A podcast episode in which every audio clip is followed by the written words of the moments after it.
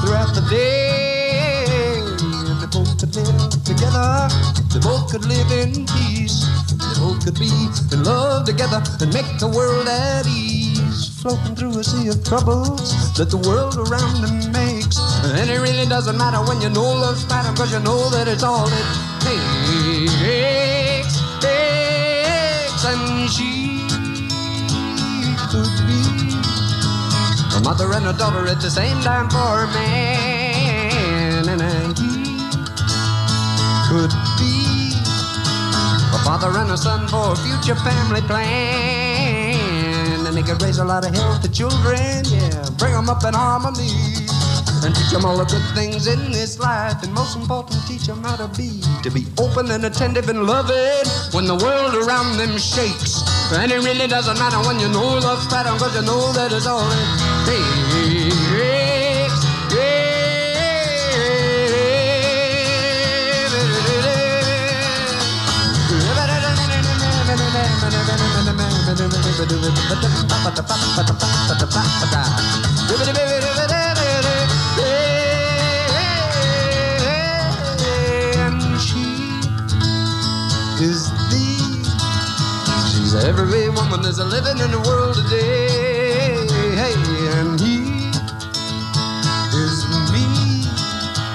I'm looking for the woman that tells me she is free. And we all can live together. We all can live in peace. We all can be in love together and make the world at ease. Working through a sea of troubles that the world around us makes. And it really doesn't matter when you know love better, but you know that it's all it takes.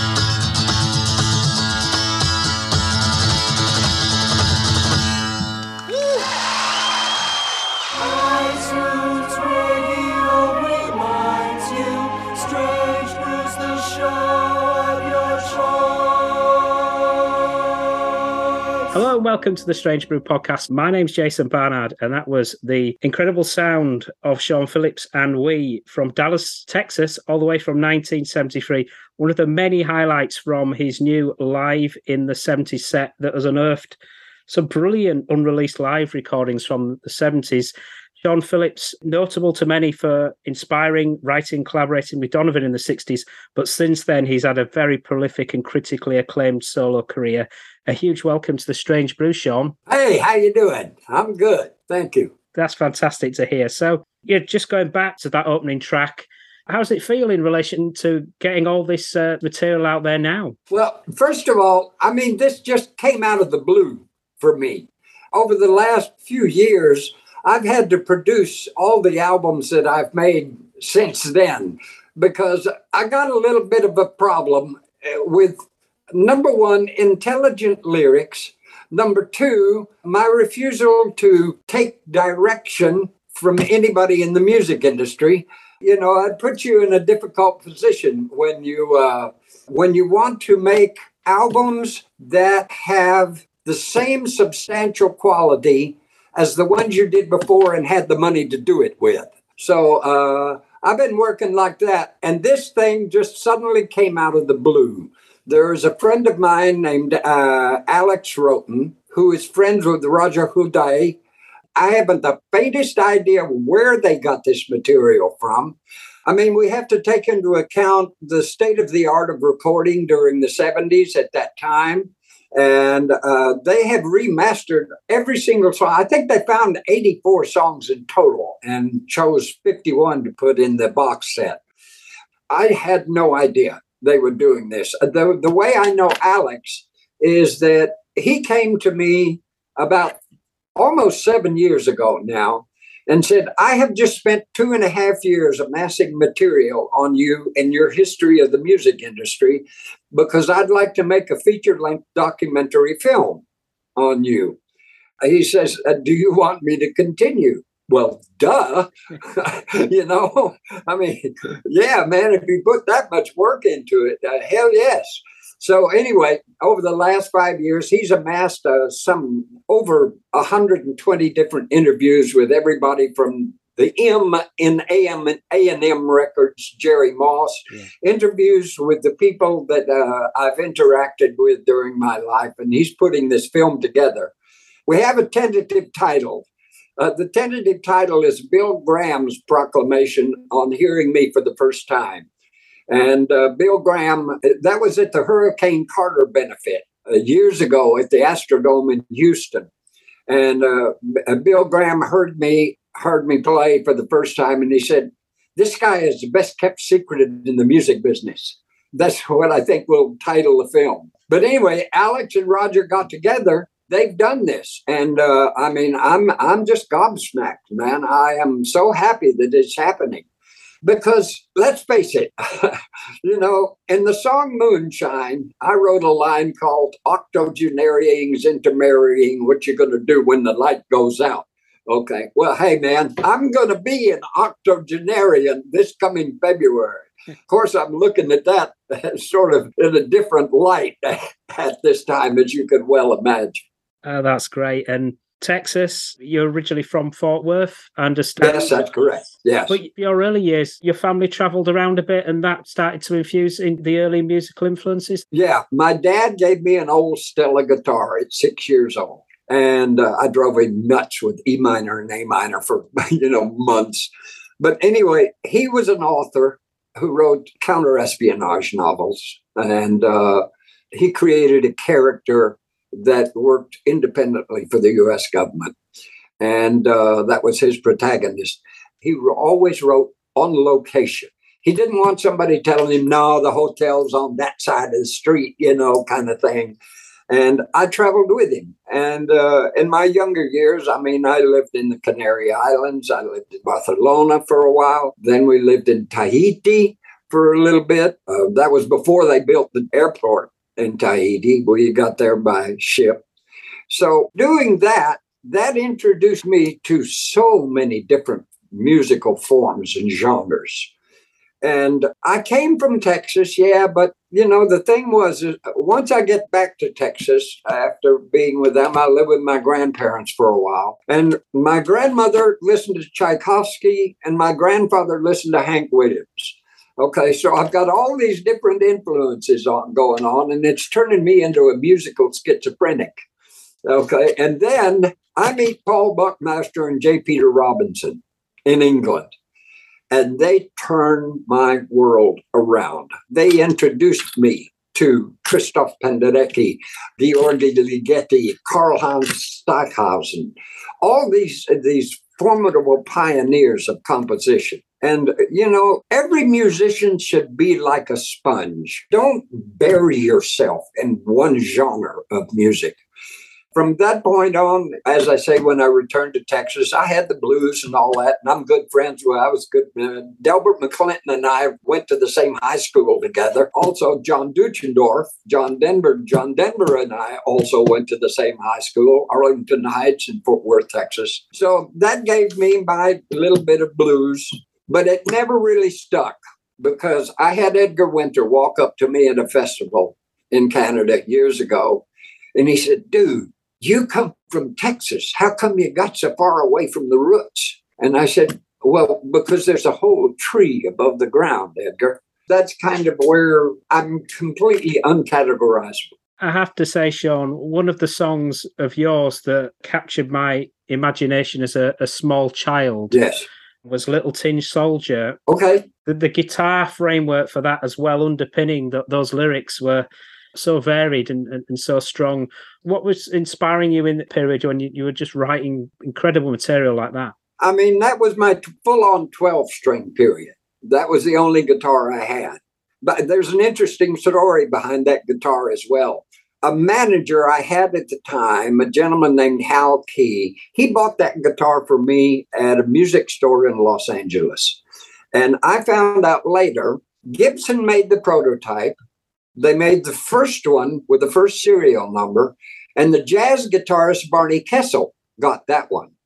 Then I bought the one he bought me was the second one that Gibson made. And later on, a, a, couple of years down the road, I played on a session with Barney Kessel, and he had his 12 string, and he picked up mine and he played it. And uh, he said, Hey, man, I'll give you my 12 string and $500 in exchange. I said, dude, if Barney Kessel says that, I don't. I said, I'm sorry, Barney. If you say that, I can't let go of this guitar uh, at the time, that story of the little tin soldier always struck me. So I wrote what I thought would be suitable to uh, tell the story that way with that guitar. Your debut LP, I'm a Loner, was that recorded in the US or was that recorded in England? No, that was recorded in England. Wow. I, I originally left the US. I met Ravi Shankar uh, when I was playing a club called the Purple Onion in Toronto years ago. Uh, this was a time where they would book you into the, the same place for a week, you know, not a single night. And I had a night off, and somebody said, You got to go see this guy plays this Indian instrument. And it blew me away. And I went backstage. Despite what everybody may say about Ravi Shankar, at that moment I met him, he was so gracious. gracious. He let me play his sitar. He told me how to sit with it, how to use the thing pick, everything. And he got me started on that. And uh, we later ran into each other in Paris, where he was doing an album with a guy that played the glass tubes. Okay? Yeah. Dip your fingers in water. And, and he was doing an album of that. I think it was Verdi they were playing with that. Interesting instrumentation going on there. So, anyway, I had gone to England because I was on my way to India.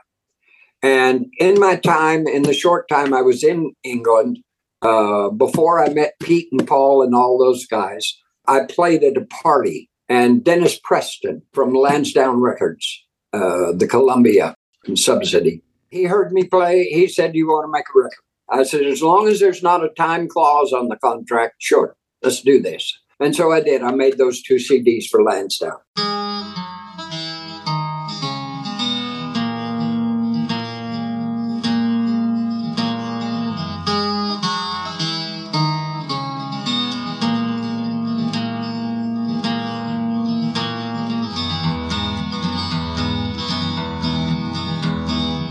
Once in a town in the Black Forest, a little white toy shop stood, and a little tin soldier with only one leg lived in a castle of wood.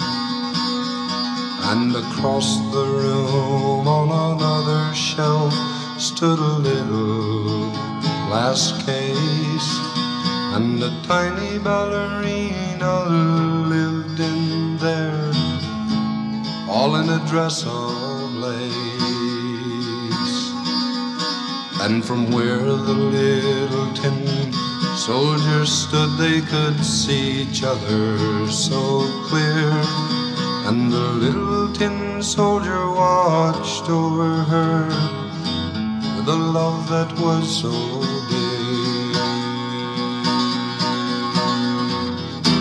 Then one day sadness came, the tiny ballerina was sold. The little tin soldier was thrown away and into the gutter he rolled. The water carried him to the sea and many far off lands. He made many children happy as he passed through their tiny hands. But then one day they met again in a house in the land of iron. And when the clock on the wall struck the midnight hour, they jumped into a fire.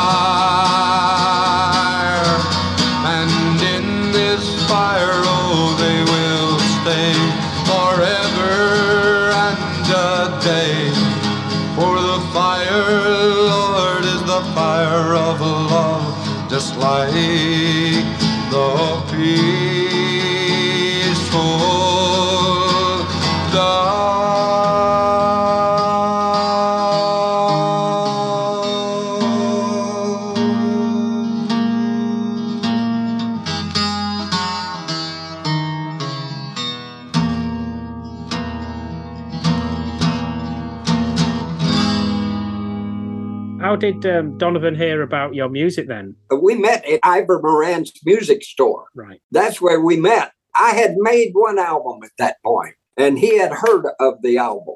And uh, a lot of musicians heard about the album. And we, we we were in there buying strings and stuff like that. And he says, Hey, man, you want to go smoke a joint? And I said, Yeah, sure. Come on, let's go.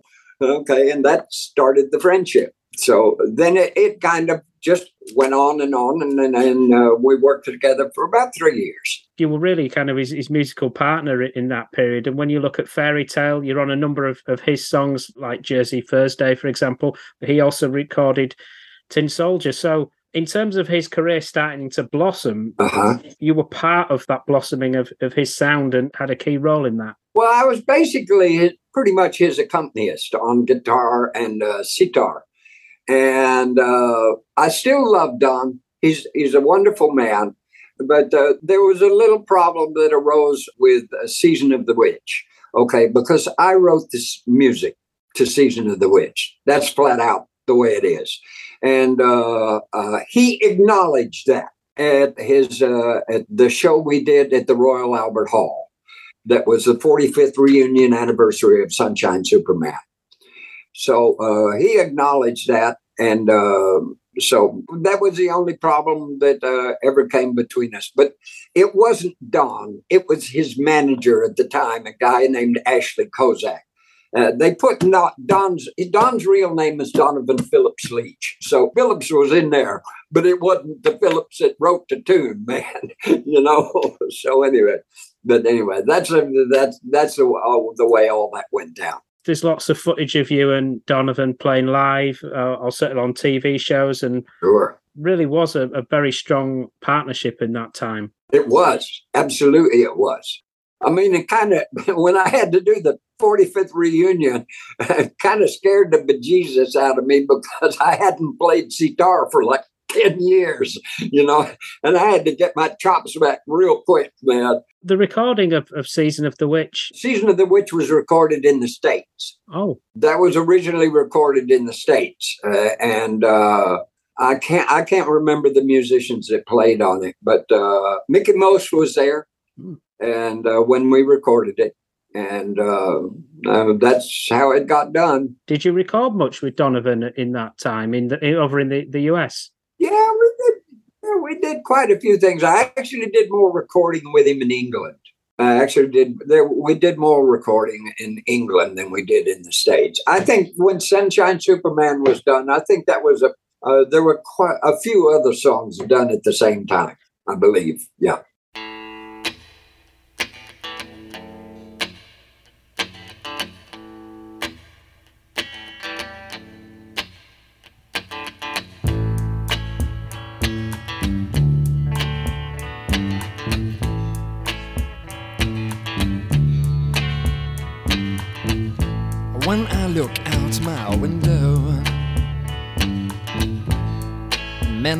To see. And when I look in my window, so many different people to be. That it's strange,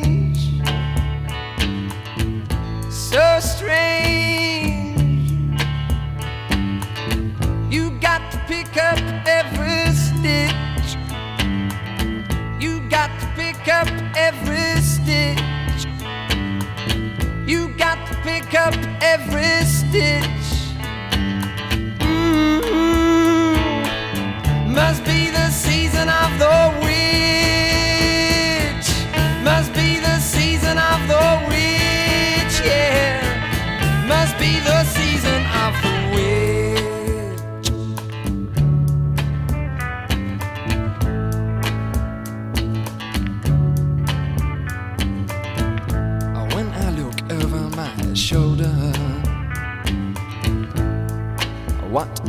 think I see? Summer cat looking over his shoulder at me, and he's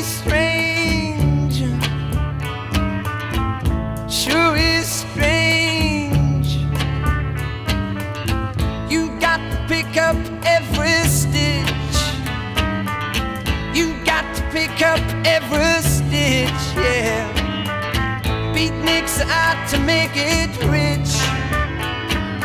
Oh no, must be the season of the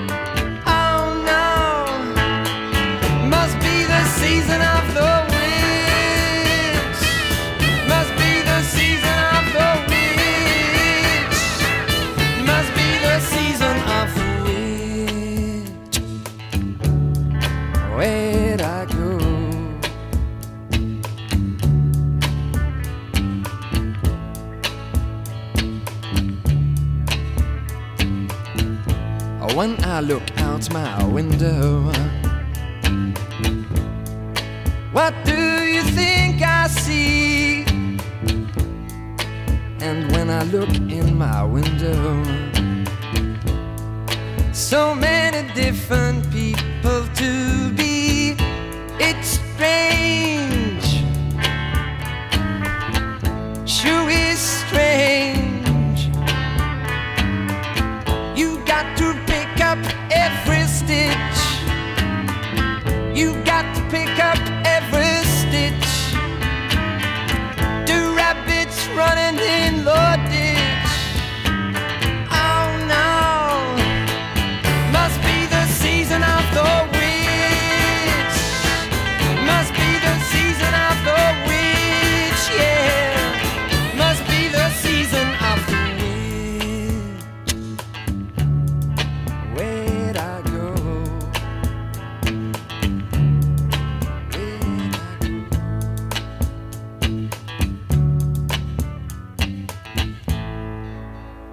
your role in helping to bring the prominence of, of the sitar into the, the London music scene and is there Guinevere that you also had a, a hand in, in writing as well Well, I wrote the sitar part. yeah As far as making the sitar known, through Don, I was able to meet Paul and George, uh, the guys from the Beatles. Uh, George asked me, he invited me twice for, no, three times for dinner. And uh, that was when he was with Patty, I think. Anyway, uh, I went over there and I, I we would sit down and I would give him I would give him pointers and lessons under under that. And the same thing, same basically the same thing I did with Joni Mitchell. I got booked into a club called the Louis Riel Coffee House in Saskatoon, Saskatchewan, and she was a waitress there. And I was there for almost two weeks. And uh, we started a, a good friendship, not a relationship, a friendship. I told her I she really loved the techniques that I used on my 12 string. And basically I just showed her. And I can tell you this, Jason, from the moment she sat down with a guitar, I knew she was going to do something. That's why I continued to give her like pointers uh, every time I got off stage or when we were just hanging out. I knew she was going to do something. Anyway, I got George to, uh, uh, I gave him his first lessons, and he that later on went and met Ravi and got more lessons and so forth and so on. you know, much better than I could give him. But but anyway, it was a wonderful experience, and I got to sing backup vocals on "Lovely Rita Meter Maid." That made my day. David Crosby was there when Yeah, he was there too. Yeah, yeah. Unfortunately, David's life has taken its toll on him because at a period in my life, oh, quite a while back, uh, when disco came in and singer songwriters went out, I had to find a job, man. So I worked for a place called SIR, Studio Instrument Rentals, in uh, Los Angeles. And uh, David came in with uh, Crosby, Stills, and Nash, and they were rehearsing. And I had been really good friends with David in New York City when we were both doing that thing, passing the playing the little clubs, passing the basket, all that stuff there. We became very good friends. When I saw him when I was at SIR, he didn't even recognize me. He just walked straight by me. Everything he had done, drugs, life, uh, everything, and he didn't even recognize me. But he's a good man.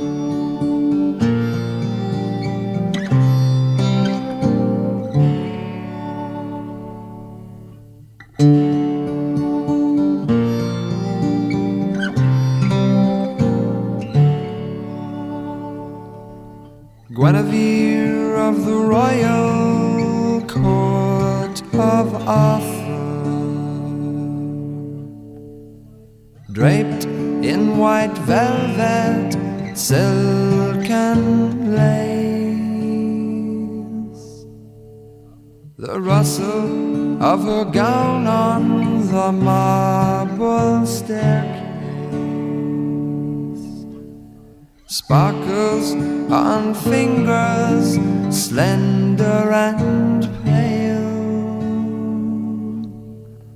The jester he sleeps, but the raven he peeps through the dark foreboding skies or the royal domain. Maroon colored wine from the vineyards of Chardonnay is sipped by the queen's lip and so gently. Indigo eyes in the flickering candlelight. Such is the silence of royal Camelot. The jester he sleeps, but the raven he peeps through the dark, foreboding skies or the royal domain.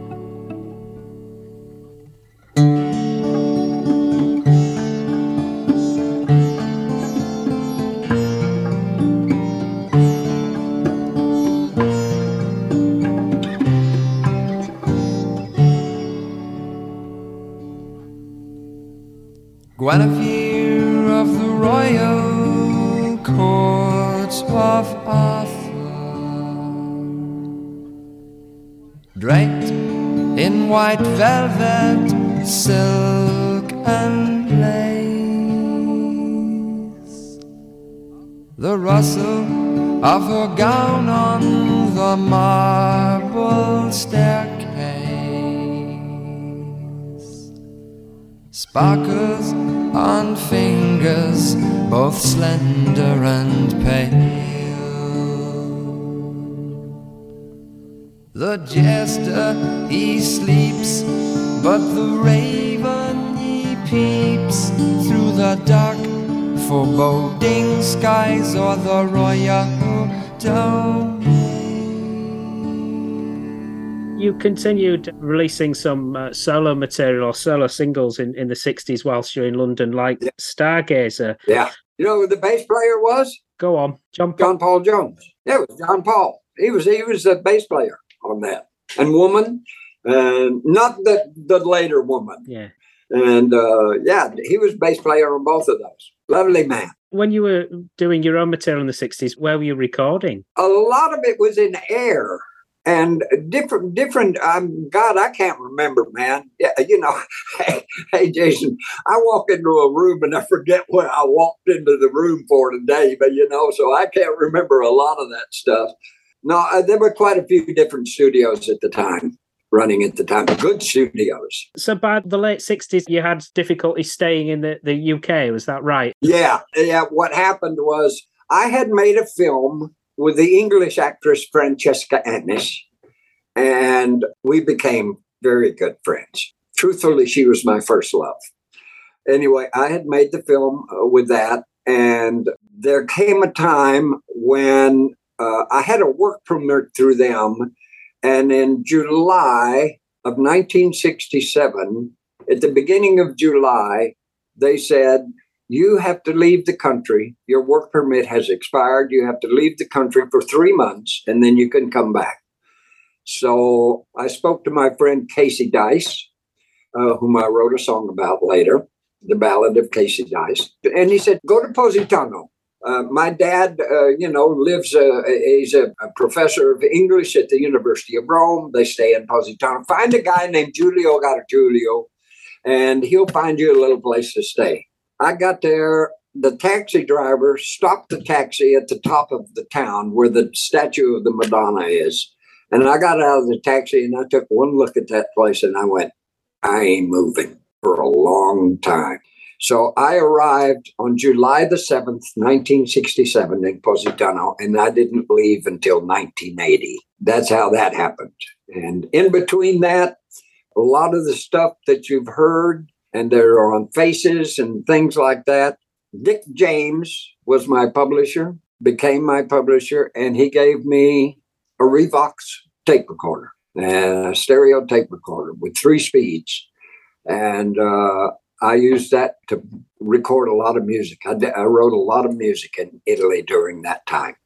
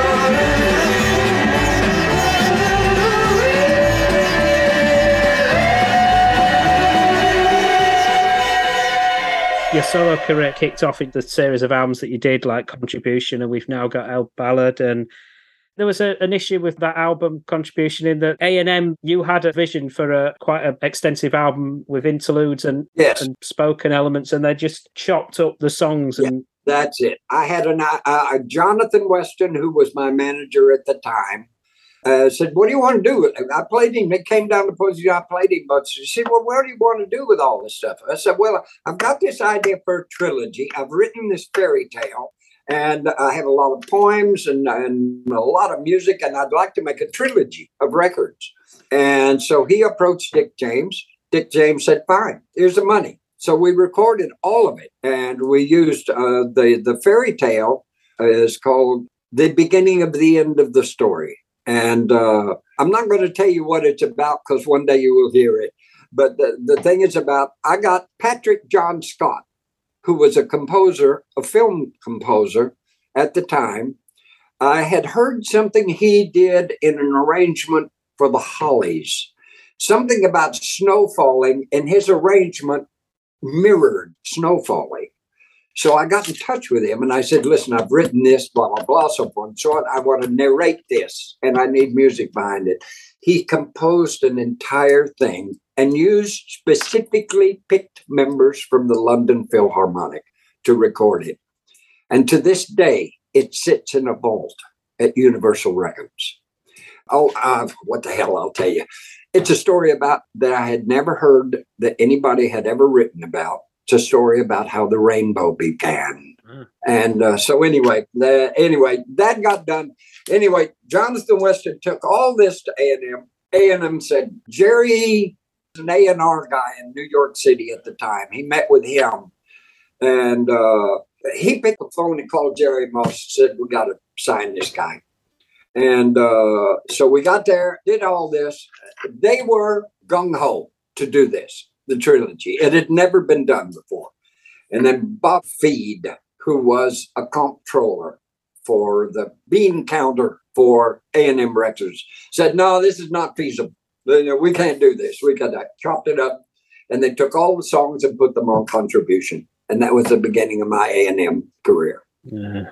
One of the interesting things in, in that period as well was um, your appearance at the Isle of Wight Festival, legendary Isle of Wight Festival. Oh, not even scheduled to play. How did that happen? I then? had been at an I had been at another festival somewhere in England. I came to uh, beginning. What's that famous festival that goes on today? What, Glastonbury. I think that was the beginnings of the Glastonbury thing.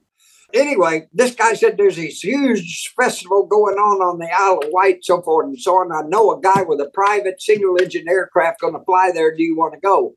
And there was a woman there who was the brass player for Sly and the Family Stone. And she wanted to go too, but she was terrified of flying. I thought this woman was going to break my hand we were on flight. I'm trying to explain the physics of flying to her and so forth, and how safe it is uh, versus driving and all that. Anyway, we get there. I'm there for two days. And uh, like everybody else, I'm about a stone, so I can't walk. And they come up to me. They said, "There's been a cancellation. Can we hear you're a singer songwriter? Can you do a 45 minute set for us?"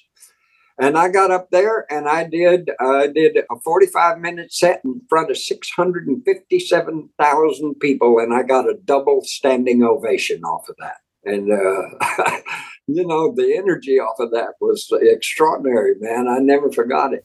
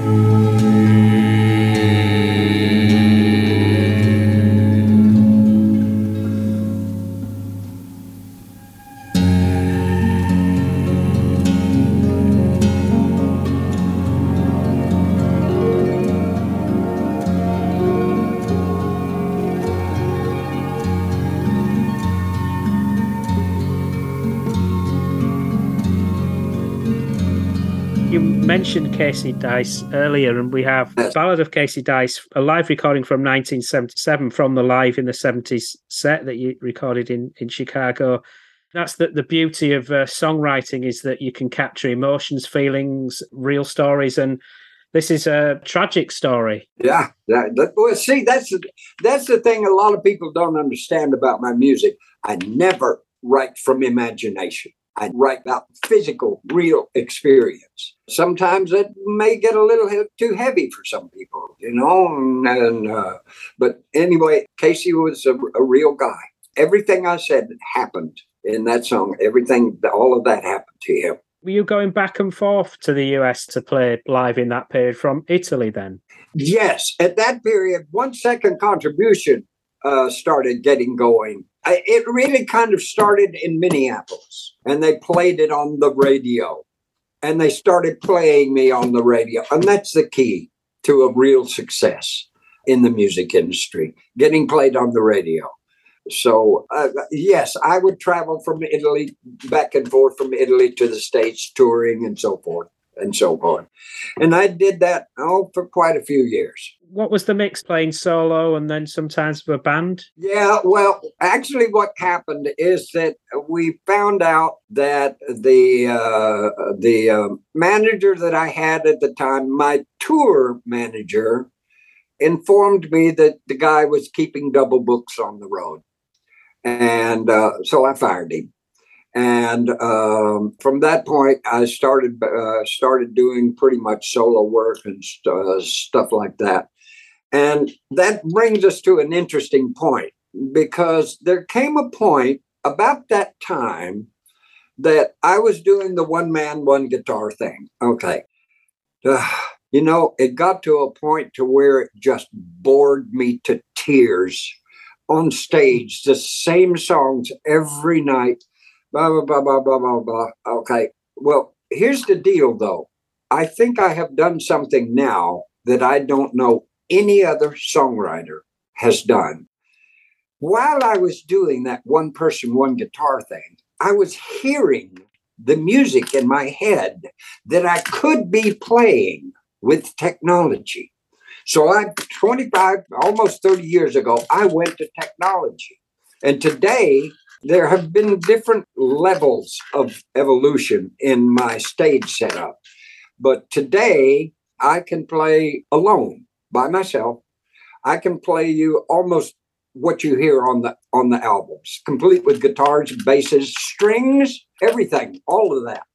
I do it all in real time, and uh, I have become what they call a looper. Okay.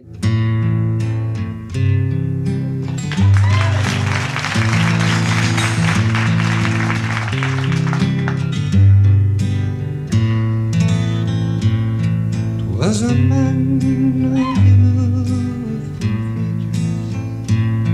Twas a boy of eyes, watching out but looking inward, tall and stately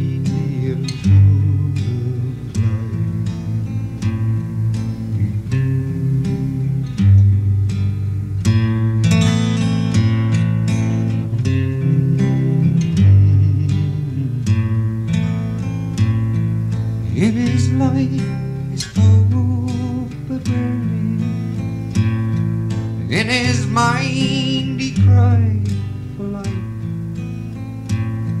Painting perception is trying to capture that which he saw.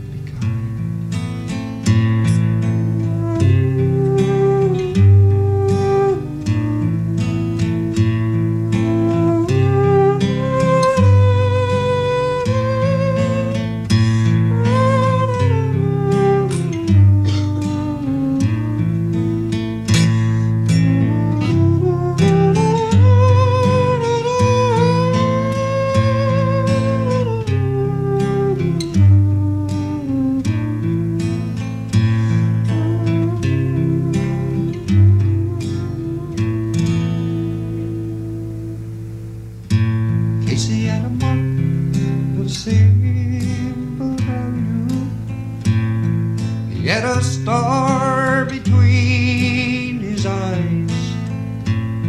In his hand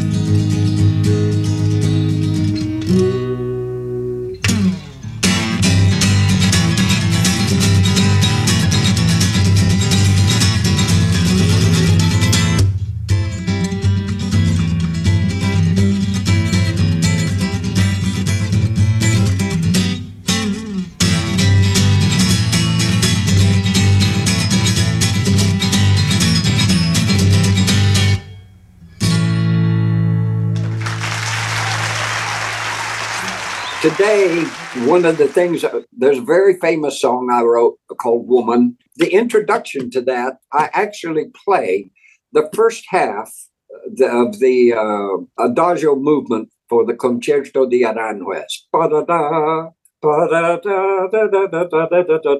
That piece of music.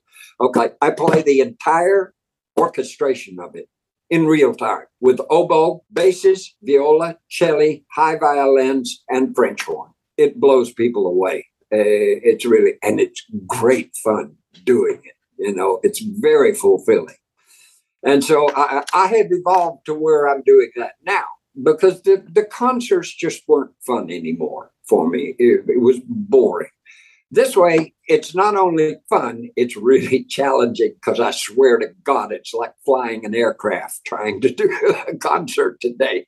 There's, there's a lot going on. Every loop that I make, I have to physically control the, the gain level that I'm doing it right there in real time. So you can imagine all the stuff that's going on. You mentioned "Woman," uh, one of your key tracks uh, from a great album, second contribution. Uh-huh. That's also got like must be one of the longest single titles in history, or certainly at the time. Actually, the longest song title ever written, I don't know it, but I know that it was one word longer than my title. And it was written by a musician named Hoagy Carmichael. And my title is She Was Waiting for Her Mother at the Station in Torino. And you know, I love you, baby, but it's getting too heavy to laugh. And uh, if I'd added one more word, it would be him. but anyway, there's a story behind that. There was a young girl when I was living in Positano, young girl, Letizia, 15 years old, ran away from home in Torino.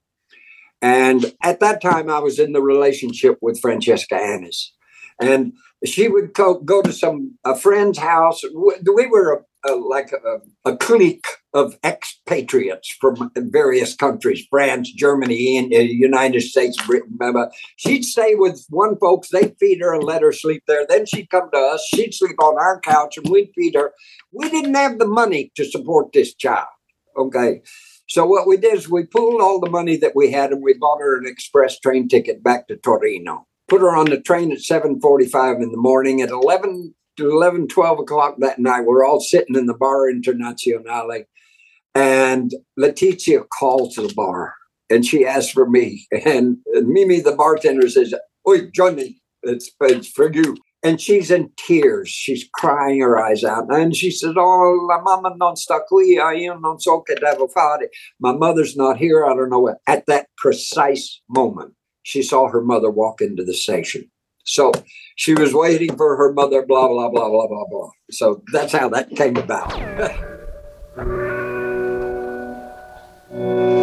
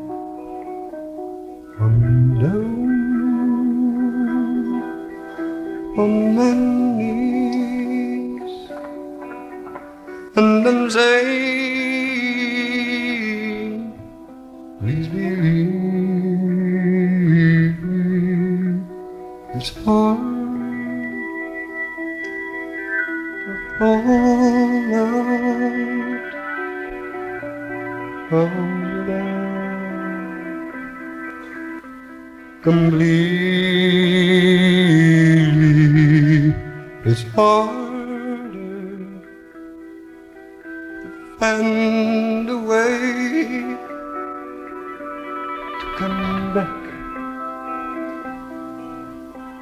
discreetly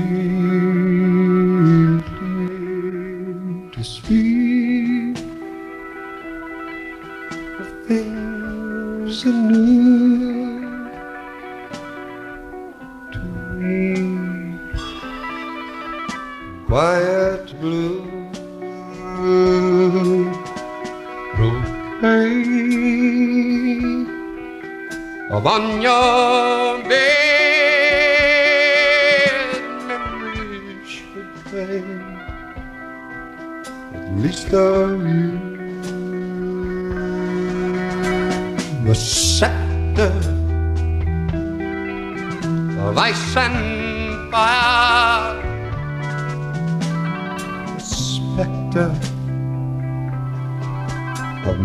my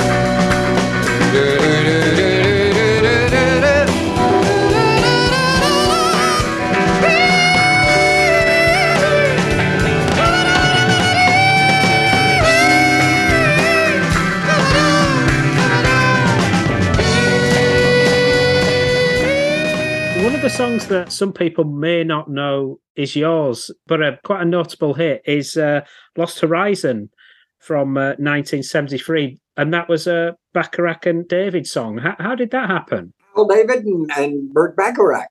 I was in a coffee shop with the foresaid manager and with the lawyer that we were working with at the time. He met another lawyer that he knew that was representing Burt. And he said, Burt, they said, Burt's looking for somebody to sing this song. My lawyer said to his lawyer, well, let's get them together. They made, we made an appointment for a meeting with Burt at A&M. I went in there. Burt sat down at the piano. He gave me the words and uh, showed me the melody. And I started singing. He said, you're it. You're done. You're in. We get to the studio. Okay. And whoever the producer was of Lost Horizon, how I can't remember his name now. Anyway, Burt wanted the song to be voice and piano only. He said, It's magical that way. It's just magical. This guy insisted on full orchestra. So we recorded both. We did one with just the piano and the voice. We did one with the full orchestra. Then Burt came back. They finished recording the with the one with the voice with the orchestra. I walked back in.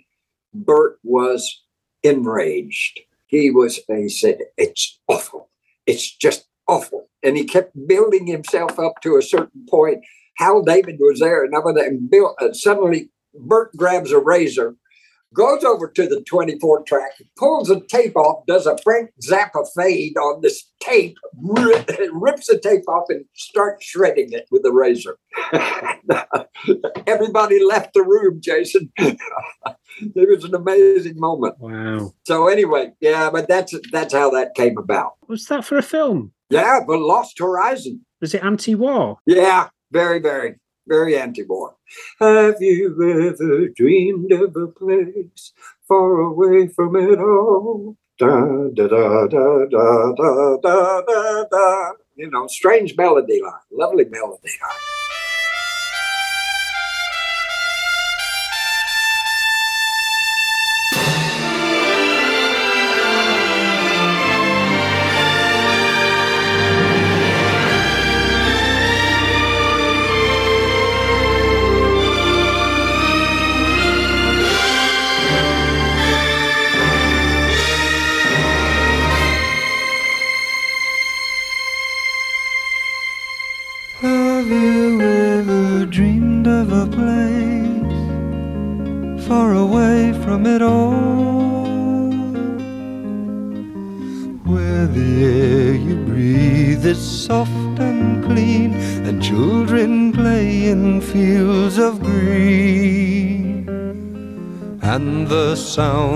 of gun.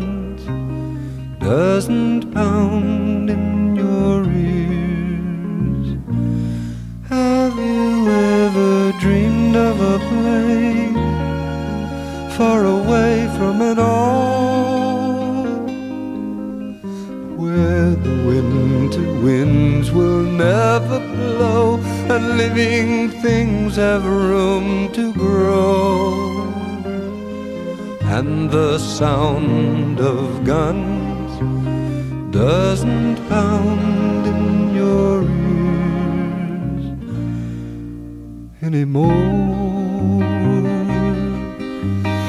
Many miles from yesterday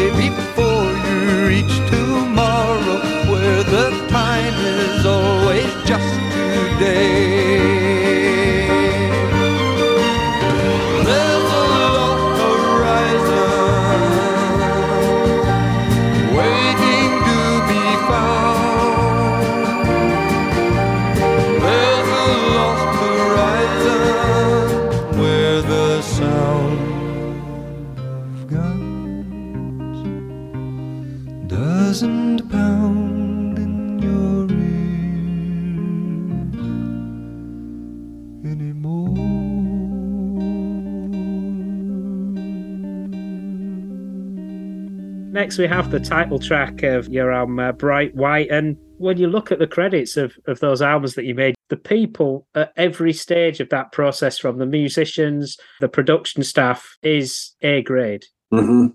Yes. Yeah, yeah, absolutely. That song, it was just us guys in the studio improvising because that's one of the secrets to my records. Look at the guys I played with. A list, absolutely bloody A list. And the key to that is don't ever tell those guys what to play. You know, you don't tell Alphonso Johnson how to play the bass, man, or Lee Sklar or Chuck Rainey or any of these guys. You don't tell.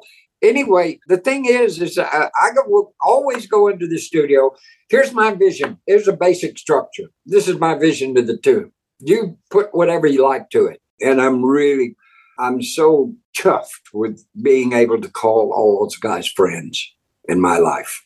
this bullshit of I record a tune and then I send it to the drummer, the drummer sends it to the bass player, and the bass player sends it. To, you know, you will never get the magic of people playing together that way. And that's the way almost everything is made today. A lot of guys just don't want to go through the years required to master an instrument. And those albums in many of those albums in the uh, seventies have been reissued uh, in the past decade, haven't there? There's been a, a, campaign, and that means that people get to hear those albums.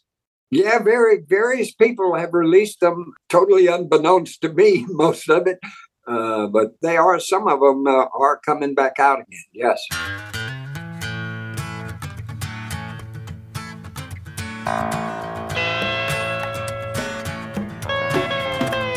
Now I told you a long time ago that I'd hold you, never let you go behind me anywhere I might flow.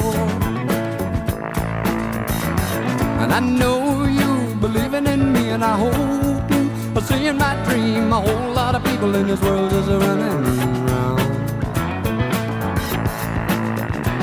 And it's a long way in the face of fear, and there's a lot of men left without any tears anymore.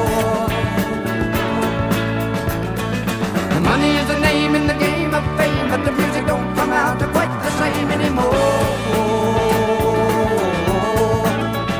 It's all about a bright, white light shining through your mind and guiding your way. Mama, put your arms around me, fill me with your joy and rock me tonight. I said, bright, white light shining through your mind and guiding your way.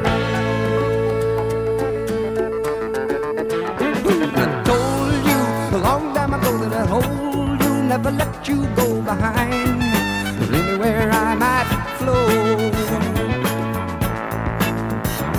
And I'll hold you in winter and spring and behold you in everything I sing. Being in your arms is just like coming home. And it's a long way in the face of fear, and there's a lot of men left without any tears anymore. Money is a name in the game of fame, but the music don't come out quite the same anymore. It's all about a bright white light shining through your mind and guiding your way.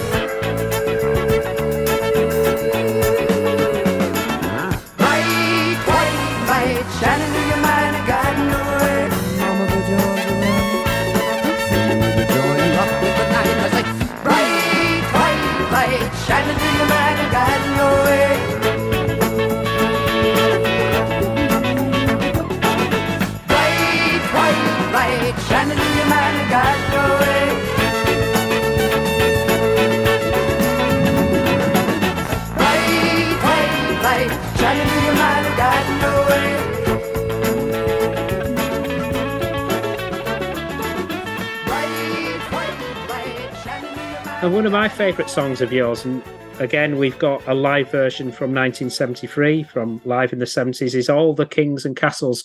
The imagery, Oof. the imagery that you weave in that song is poetry. Yeah. With such a great song like that, would the lyrics come after the music or the other way around? Well, look, here's the deal.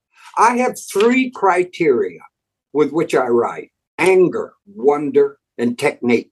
Anger is you look at the world around you and if you're satisfied with what you see, then you're probably certifiable, man.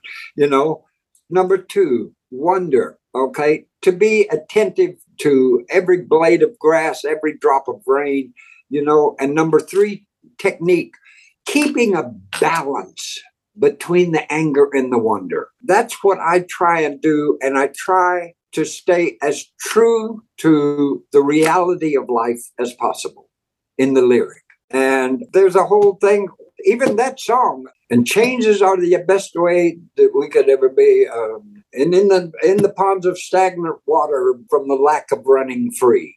Okay, you know that's it, that's where the world is at right now. We're at that point. It changes and having things are stagnating, and and uh, uh, I I try to get those things in into uh, thing. And sometimes the music comes first, and sometimes the words come first. But most of the time, the music and the words come together. And that song was written in 45 minutes. The entire song was written in 45 minutes. It just, it just flowed, channeled through. It all came down.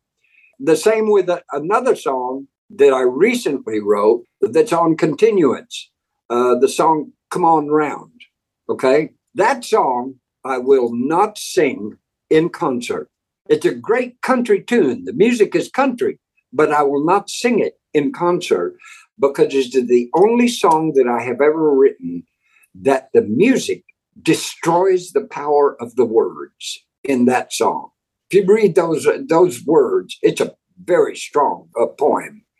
So anyway, but that's the that's the way it writes. It, it, has to channel through. So people say, "Oh, can you do? Can you compose this for me? Can you write me a song?" No, I can't. But you planted a seed. Okay, we'll see what happens. That's the only way I can work.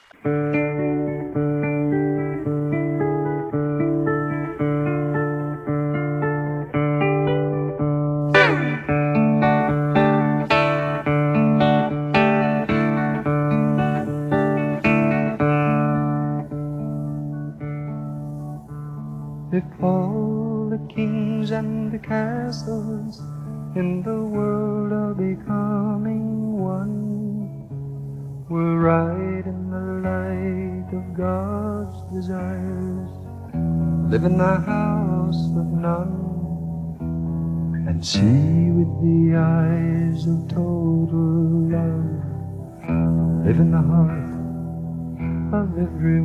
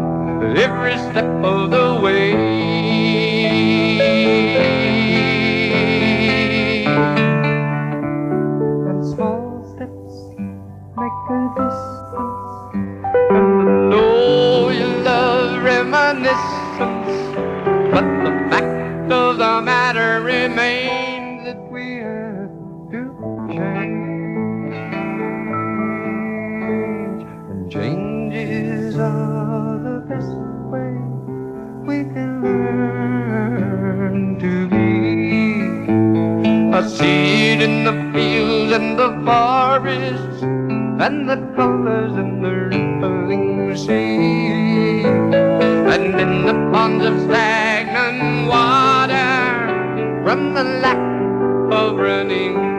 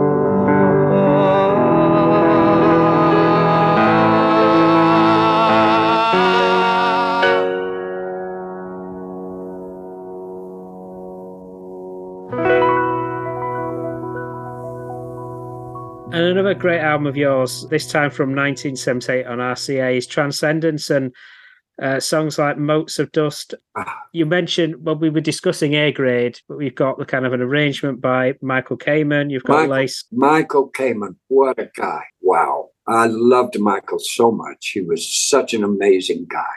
And uh, he just, he just, RCA came to called me. I was still in Italy at the time, and they called me and uh, said, "You're you're going away from A and M. What you going to do now?" And that's how that came about.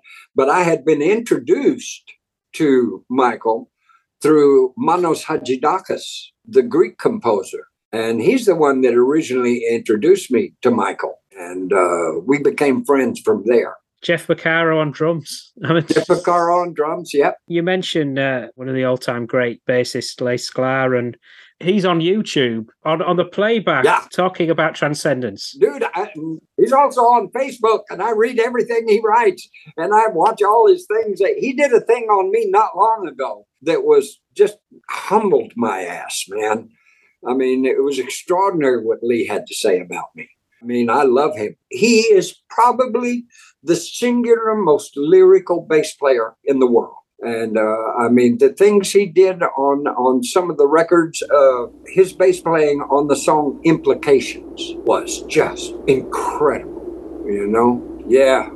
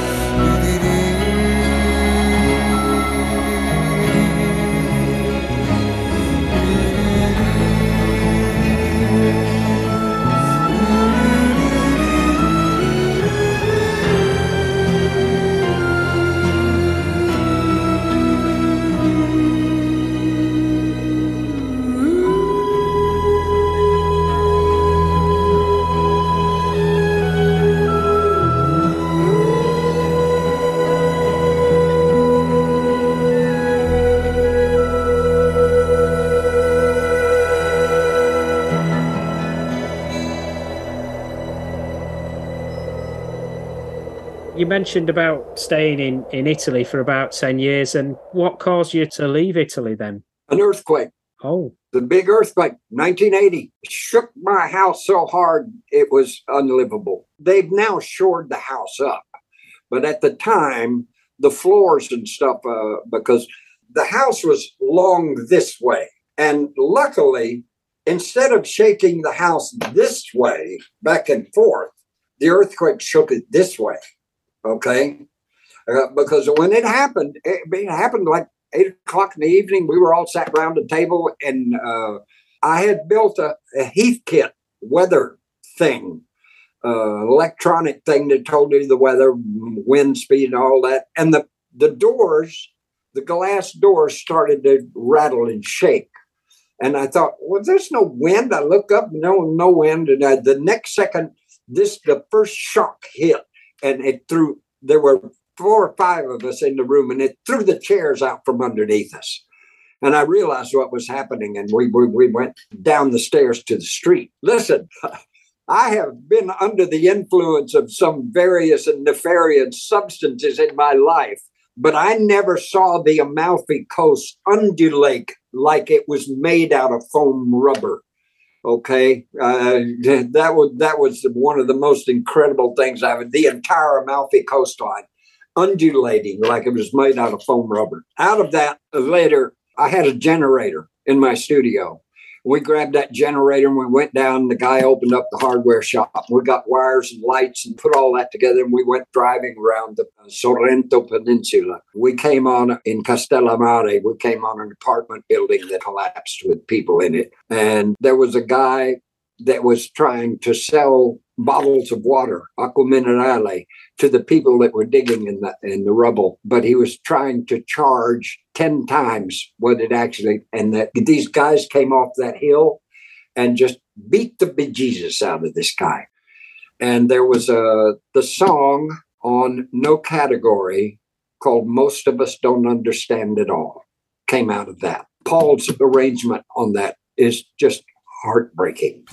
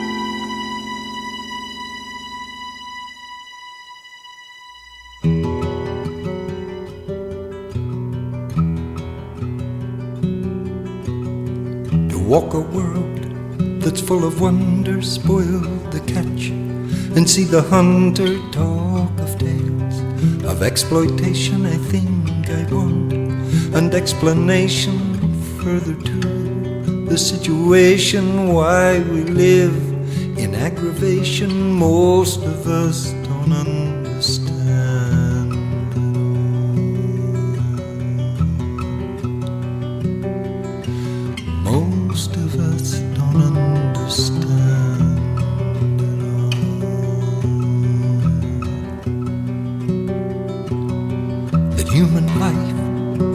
asunder, love's defiled, and dies in thunder. We are born with acclamation, live to learn.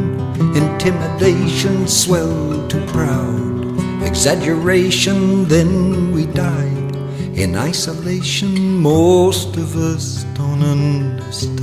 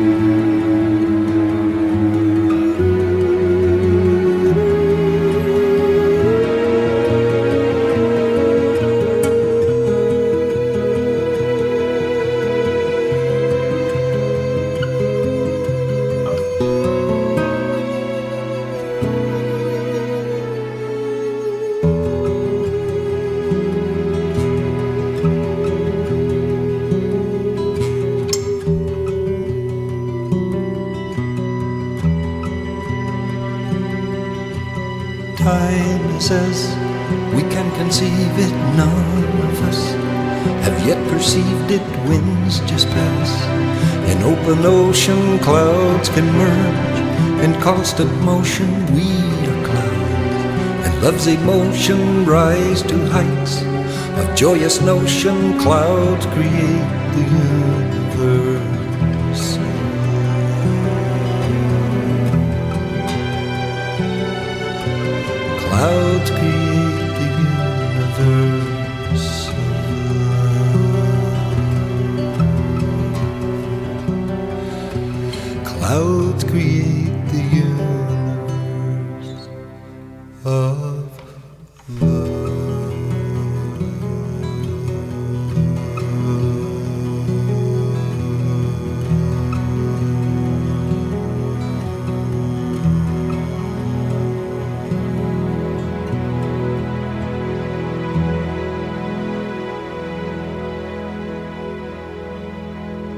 Continue to record and make music, but it seems that in the past decade, Yeah. your creativity and songwriting has gone up a gear. Yes and no. The COVID thing really shut me down. That and moving to a house where I'm not happy where the studio is. And uh, I love the house, but not where the studio is. I did write one thing. You can find it on Facebook. It's a song called As the Days Pass By. And it was about COVID. Uh, that was the one thing I've written in like the last uh, two and a half, three years. I think I'll start writing again and we'll see what happens. But truthfully, going through all the hassle of finding the money and raising it, no, no, no. Uh, you know, it's a, uh, it's a, it's a, it's a, it's a chore, man. And uh, we'll see if I have the fortitude to do it again. But that remains to be seen. Your last album was Continuance, and uh, Yeah. we have the track Man with a Gun. Man with a gun. Is that anger? Oh, anger. Uh, no, it's a warning. Oh, It's a warning. Look, let me explain something. Every single empire that has existed with the human species has failed to two reasons debt and imperial overstretch. We are in right now in the midst of that in Britain, in the US, and everywhere around the world. We are dealing, what we are having to deal with is human greed and selfishness. And if that does not change, I have a 16 year old son. I see what he goes through. How am I going to exist in this world this way when this kind of pressure is being put on me to survive? We need to understand that the person who should be in power is the one that doesn't want it. That is the person that's fit to hold power, is the one that doesn't want it. You know, uh, I mean, uh, you know, and they've got their dirty games from behind their hidden names, moving money all around the nations, never getting caught. Everything is easy bought, and the law is just a desecration. You know that without fail, they will never go to jail. Your survival makes a great detraction. It's what's going on today, you know, and that's that's what is driving me to write now. Wake up. You have to understand this is our real problem the people that we have put in power right now. What a powerful way to end. Just such a pleasure talking to you, Shawn. What a journey you've had. What songwriting, as we said, the musicians that you work with. Yeah. Hugely impressed with the uh, live in the 70s set. People can also keep up with you at shawnphillips.com. And I know that you're, you're still getting out there and playing live as well. Oh yeah, oh, I'm on. I'm right now. This apartment I'm in is an Airbnb. I'm, I'm on tour in Quebec right now. Uh, what I wanted to was say was that I'm going to this album live in the '70s. These were done when I, I was at the peak of my game. Okay, in voice, I had five octaves. I've got three now. I don't have the dexterity or the precision that I had with finger picking and flat picking you got no choice. Okay. When you start getting older, you lose start to lose that some of that dexterity, and they ain't nothing you can do about it. All right. So anyway, I just want to to emphasize to people that the, this is when the, I was really at the top of my game, and uh, I highly recommended it. So as you say, in closing, I wish all of our listeners health, love, and clarity. That'll get us through it. Thank you so much, Shawn. Thank you very much. That works both ways, Jason. Bye bye.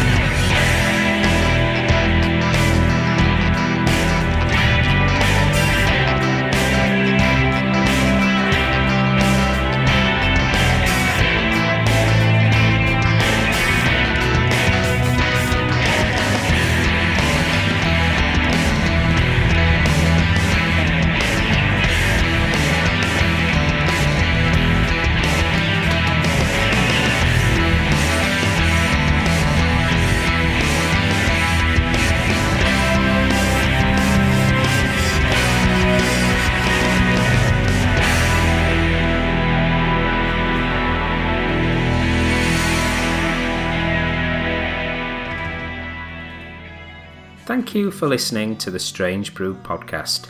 If you do like the show, please consider a small donation to help keep the show archive online. It's 10 years since I started the podcast, and hosting fees are increasing over time. All your support keeps the show running and helps me get amazing guests. To support me, just go to thestrangebrew.co.uk where you'll see a donate button on the homepage. Thank you very much. Plus, any reviews on your podcast services help to spread the word too. Thank you.